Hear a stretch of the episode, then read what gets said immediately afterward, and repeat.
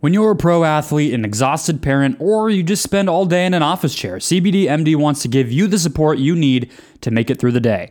CBD Freeze and Recover are an outstanding duo of topical products with specialized formulas to provide targeted relief where it matters most. And to make it even easier, try Freeze, Recover, and every other CBD MD product. You can take 25% off your next order when you use the promo code NBA at checkout. Again, that's CBDMD.com, promo code NBA for 25% off your purchase of superior CBD products from CBDMD. You are Locked On Suns, your daily Phoenix Suns podcast, part of the Locked On Podcast Network. Your team every day.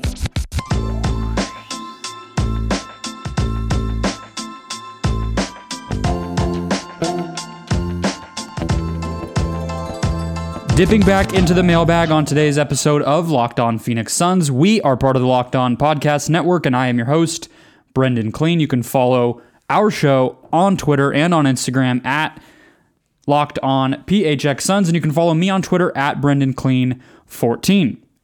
Yes, mailbag today. Twitter questions I appreciate. It seems like I can always tell how excited you guys are by how many questions I get um, but welcome to any new listeners. It's been a fun stretch of games here, three straight wins to get back on track to get to the top half of the Western Conference. Yes, the Suns are currently in position to host a playoff series in the first round, which seems crazy to even say, but also I think a lot of us were hoping that that, that would be where things trended. So, uh, a positive sign that the Suns are getting back on track. If you're new here, though, as I said, welcome in. Hit that subscribe button, that follow button on whatever platform you're on. And just to introduce myself to any new folks out there, I cover the Suns as a credentialed reporter, which means I'm at games. I'm on these Zoom practice, um, these Zoom availabilities at practice and at shoot around, and uh, I write about the team as well. In addition to this podcast, over at Forbes and SB Nation. So, welcome on in. As I said, hit that follow button, hit that subscribe button to get me every single day in your podcast feed wherever you listen. And if you want to be on these mailbag episodes going forward at Locked On PHX Suns, as I said at the top of the show. But I got about 10 to 20 questions here, so I'm going to try my best to get through as many of them as possible. There are quite a few uh, that are probably going to overlap here a little bit, but it's worth looking into everyone's because I again appreciate how much you guys were able to uh, to ask. It makes me excited that you're thinking about this team as much as me. It's been quite a long time of these mailbags just being about the draft and and which guy's going to go number one and who's a good fit for the Suns and whatever. Uh, so it's nice to um, it's nice to think about some other stuff for once. So let's dive right in here. Got a couple questions about the trade market. So let's start there. It's from Josh as well as who is at Oshkosh underscore Josh as well as Vice at the legend Vice. Josh just asked what realistic options the Suns have for another big or guard before the deadline. And Vice asked about specific guys like PJ Tucker, Andre Drummond, and JJ Redick. I would say, first and foremost, of that list, Vice, that I think PJ is a guy that I'm gonna be homed in on if if it's possible for the Suns. Um, I think you know as far as gettable players, I like him because his salary is pretty low, meaning that you could probably put a few players in and not have to give up a high level asset. And we know PJ expressed interest in being traded in the past. I, I think Houston's strong play lately maybe makes him less urgent about that, but he wants a payday. And so that's, I think, where the logical question would be. I think Tucker is a pretty good fit, sort of a similar player to JJ to uh, to Jae Crowder rather, um, in that defensively, like for the most part, his his his primary his best attributes are going to be his strength and physicality combined with his just team defensive instincts. He knows where to rotate. He knows how to help and make life a problem for driving ball handlers, things like that. A lot of the same stuff as Crowder, but you can never have too many players like that. And, and Tucker can stay on the floor offensively as well, as we know. So I like him. But is that all enough, having just signed Crowder to that three year contract at the mid level exception? Is that enough what Tucker does to make you want to have both guys. And so that's that's where my question would come in with Tucker is we know not only does he kind of want to be traded, but most importantly, he wants to get paid on the next contract. And I'm just not exactly sure that that makes sense for the Suns. If there's anywhere he would be happy, I would say it, it might be Phoenix. I just don't know if on their side it makes a whole ton of sense. But I would say JJ Redick is another guy, and and I think it's worth considering where where Redick is right now as a player. Like, is he what he used to be? No. Is he a starting level player at age 36, going on 37? Be 37 by the playoffs? I don't think so. Uh, this season, he's averaging just eight points a game, shooting 35% from the field, just 34% from three. Wasn't even in the rotation for a while. You know, part of that might just be not being able to get into a rhythm. Some of those teams that were in the bubble and then left right away, like the Suns, I, I could see you, we've seen them have some trouble getting oriented just with the stop and start nature of things. But for the most part, I think Redick is still a guy you could put in a rotation as a shooting option. I think just for me, the question then becomes well, is he better enough than a Langston Galloway to earn minutes consistently where you would be wanting to give him, give, give uh, assets up for him? And I just think right now the answer is no. Unless he continues to play really well as a member of the Pelicans rotation, he's played consistently lately, then maybe that helps his, his value, makes you feel a little better about giving something up for him.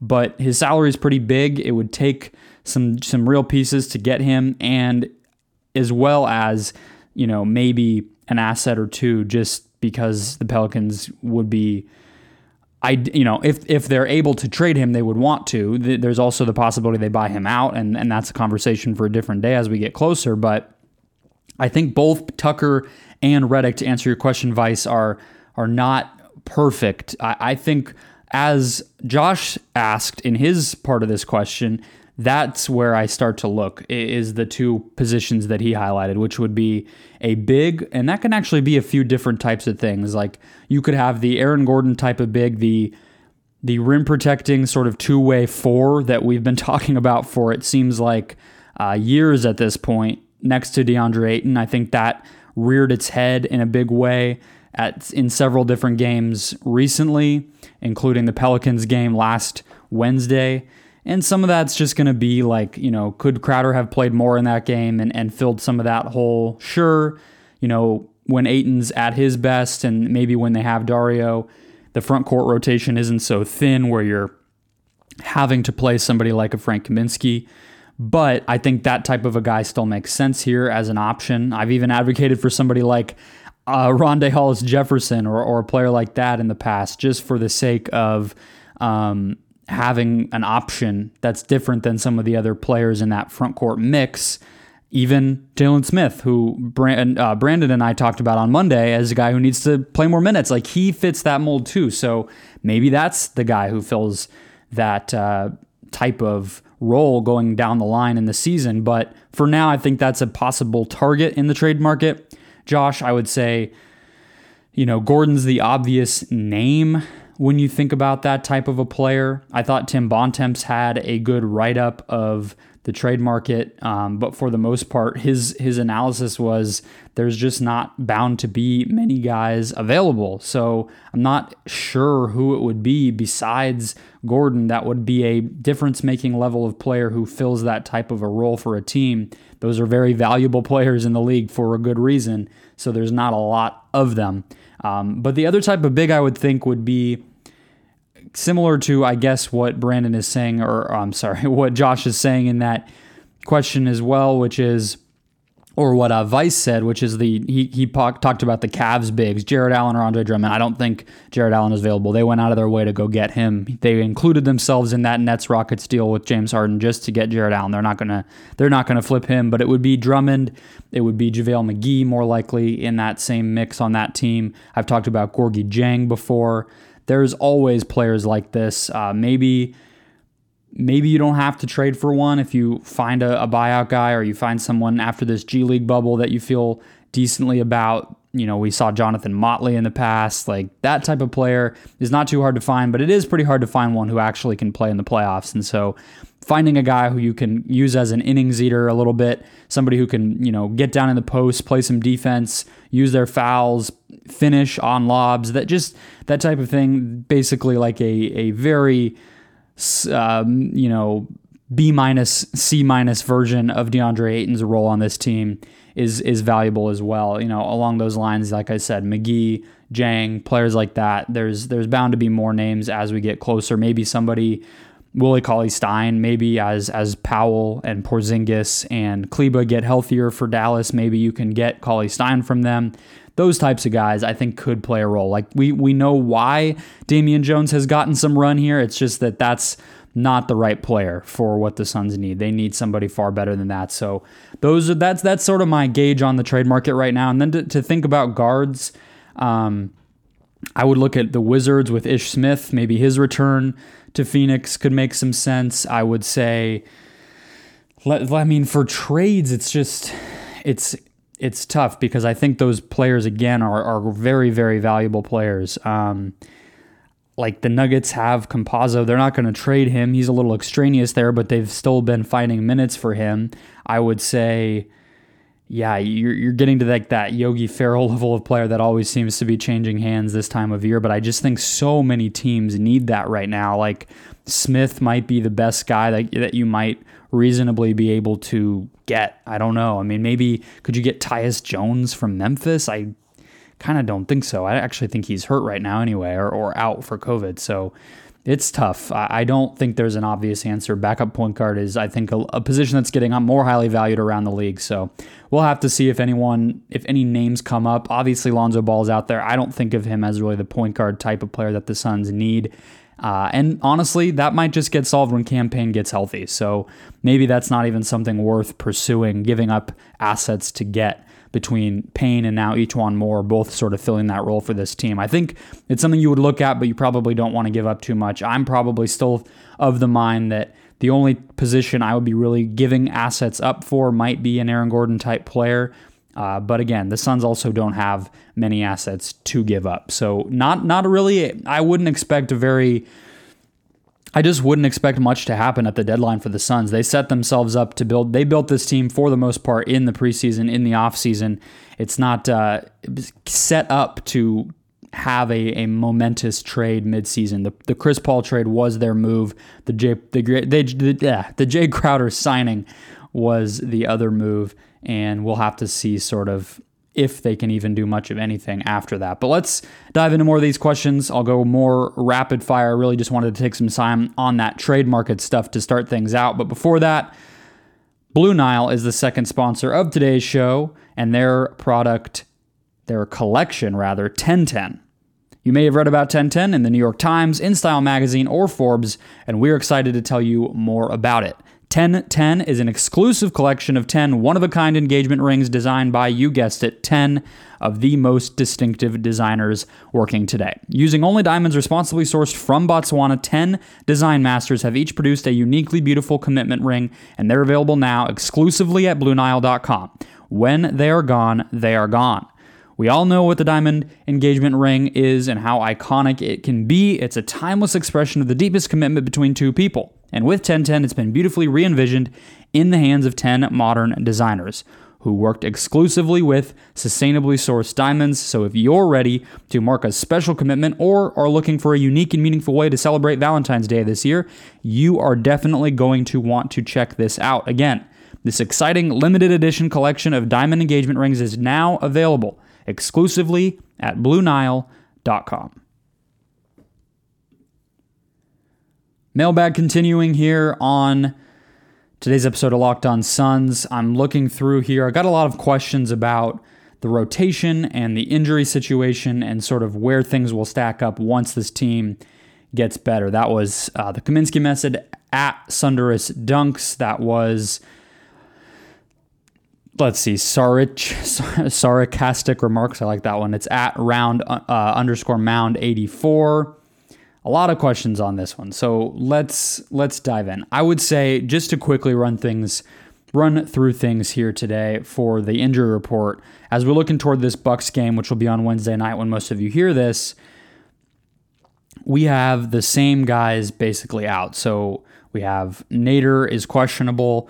Crowder is questionable. Chris Paul is questionable. My hunch is all three play. I think they used the second night of that back to back to get guys healthy. Crowder has slowly trended from out to doubtful to questionable, and I think they're really my my my assumption is that they're going to treat this game as pretty important and rightly so. I think it's a if they win, a very big announcement win to beat the Bucks, and the best way to beat the Bucks probably is to have Crowder as part of the defensive answer for Giannis Antetokounmpo. And so my guess is that they they will play him. I think Paul has to play.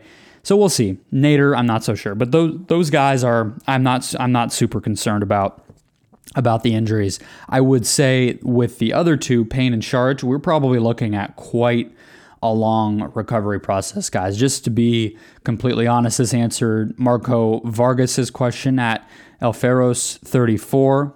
Uh, I think both injuries were re injuries, were aggravations of similar things. Um, at least Saric, it was coming back from the COVID absence and then he sprained an ankle.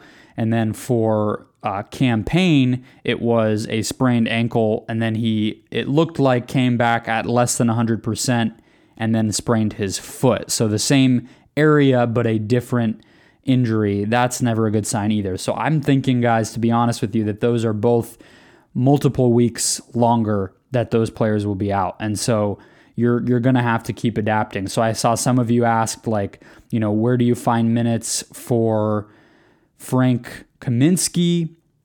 When Saric comes back, you know, where do you find minutes for Moore, or will there be minutes for Moore when Payne comes back? And I think that's honestly a question that's still quite a ways from needing to be answered.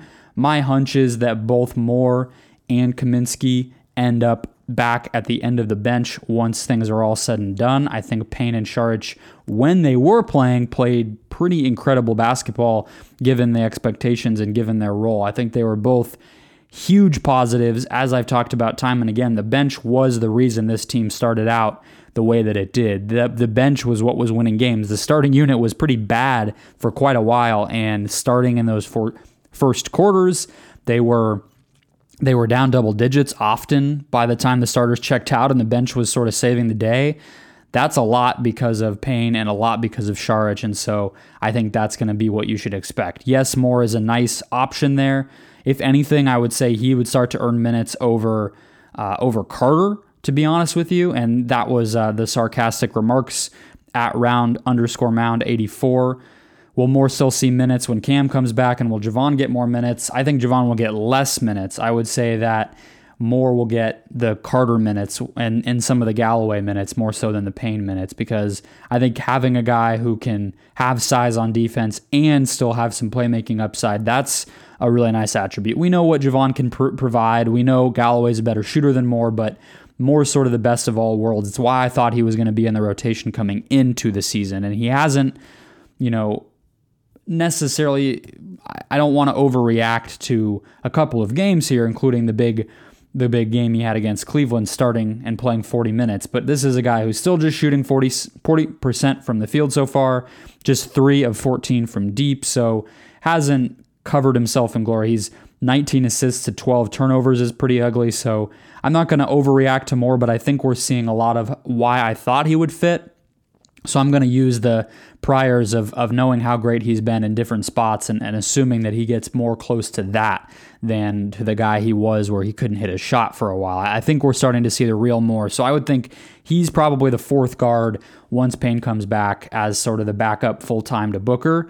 Um, and and then with Saric, I mean, he's just going to slide right back into the role that he's always filled. Yes, Frank has played great. I think Frank is still a minus defender pretty clearly. We've seen that time and again. We saw it last night. The Cavs' interior passing was a problem for the Suns that they they were really having trouble handling in large part because Kaminsky's awareness and athleticism and mobility just wasn't up to the task. We saw him getting, you know, pr- probably unfairly he was put in a tough spot. You don't expect him to be able to control Jayson Tatum, but that just shows once again why that's not how big should be used anymore. And so ideally you're not in that position for Saric or for Kaminsky. But when you think about what what you want when when they are playing the five. I think to be honest, Saric fills that role better as well. So there's really no argument to me why Kaminsky would earn more minutes over Saric, and they just don't need to be playing that many bigs. So all things considered, we've seen when Saric and Ayton were both healthy, they were basically the only two bigs getting minutes. I think that'll continue, especially as Cam can play better as he has lately, and Crowder can play more consistently, and and those guys can settle into their roles. I think you're going to see the small ball stuff continue with Saric as the backup. I, as I said, it's not a an exciting answer for you guys, but I think this team was pretty damn good at the beginning of the season when they had that rotation going, and so maybe the only change is Moore, who I think was the front runner for those minutes in the first place, just sort of slides into that fourth guard spot, but everything else for the most part stays the same. Uh, we'll get some more of these closing out the show. I have a couple questions on. I have a fun one on Galloway and Cam.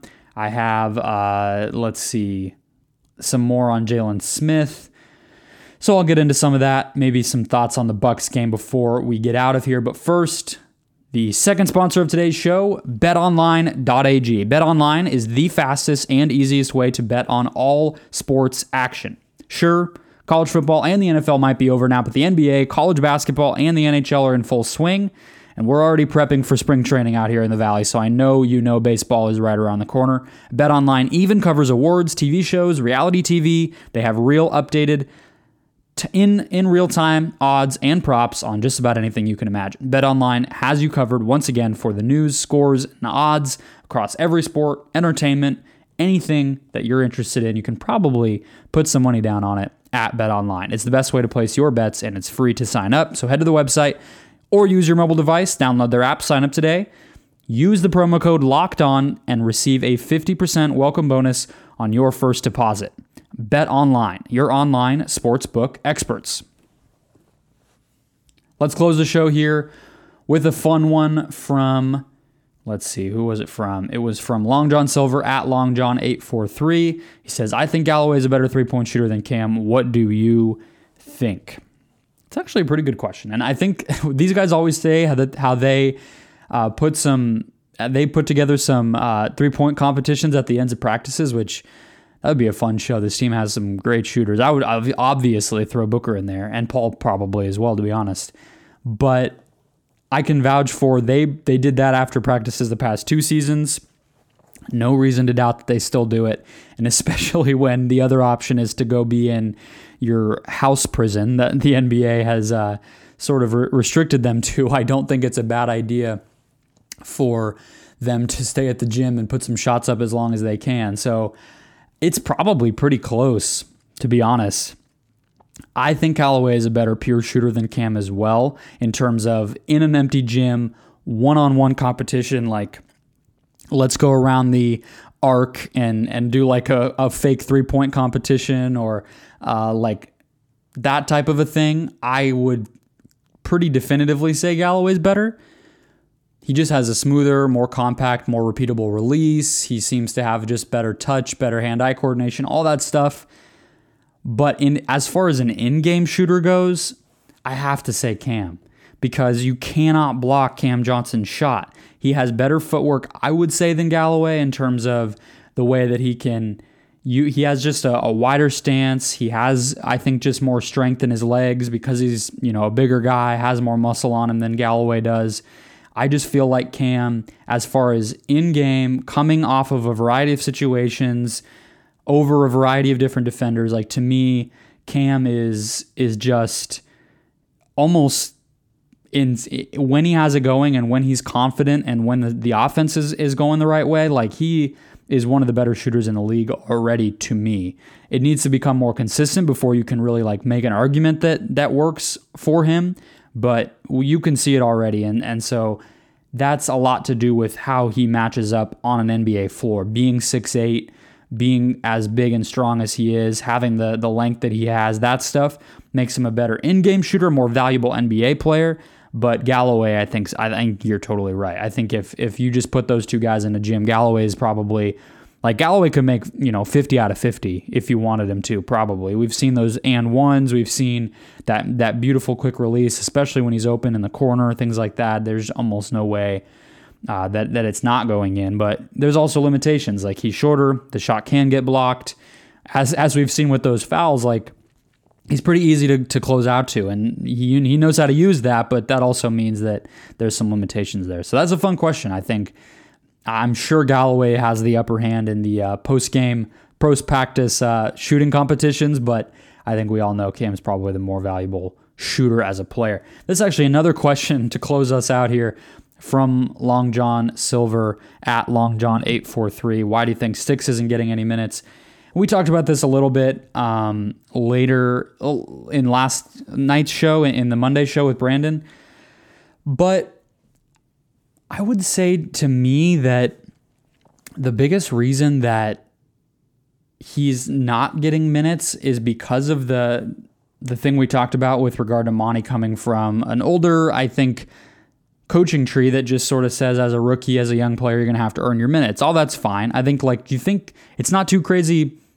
It's not too long ago, but it is pretty crazy to think that Mikal Bridges was off the bench for most of the beginning of last season. This is a guy who had to earn his way into the rotation and by the end of the bubble definitely had, but he started the first 20, 30 games of the year. It wasn't until, or more, I, I think it might have even been more than that. He wasn't in the starting lineup definitively until around this time last season when he had that game against Luka and some of those performances on that road trip against Boston and New York that I'm sure many of you remember, where he really, really finally became a an everyday part of the lineup and that obviously extended into this season. But if Mikal Bridges is going to take some time, Jalen Smith obviously will.